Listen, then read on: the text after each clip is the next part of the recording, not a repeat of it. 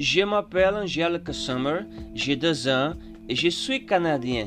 Il y a cinq ans, ma famille et moi déménagé dans le sud de la France. Mon père, Frank Summer, est mécanicien. Il adore les voitures anciennes et collectionne les voitures miniatures. Ma mère s'appelle Emmy Summer. Elle est infirmière dans un hôpital non loin de notre maison. Nous avons déménagé en France parce qu'elle a toujours aimé la culture de ce pays. La vie en France est très différente de celle au Canada. Ici fait toujours chaud.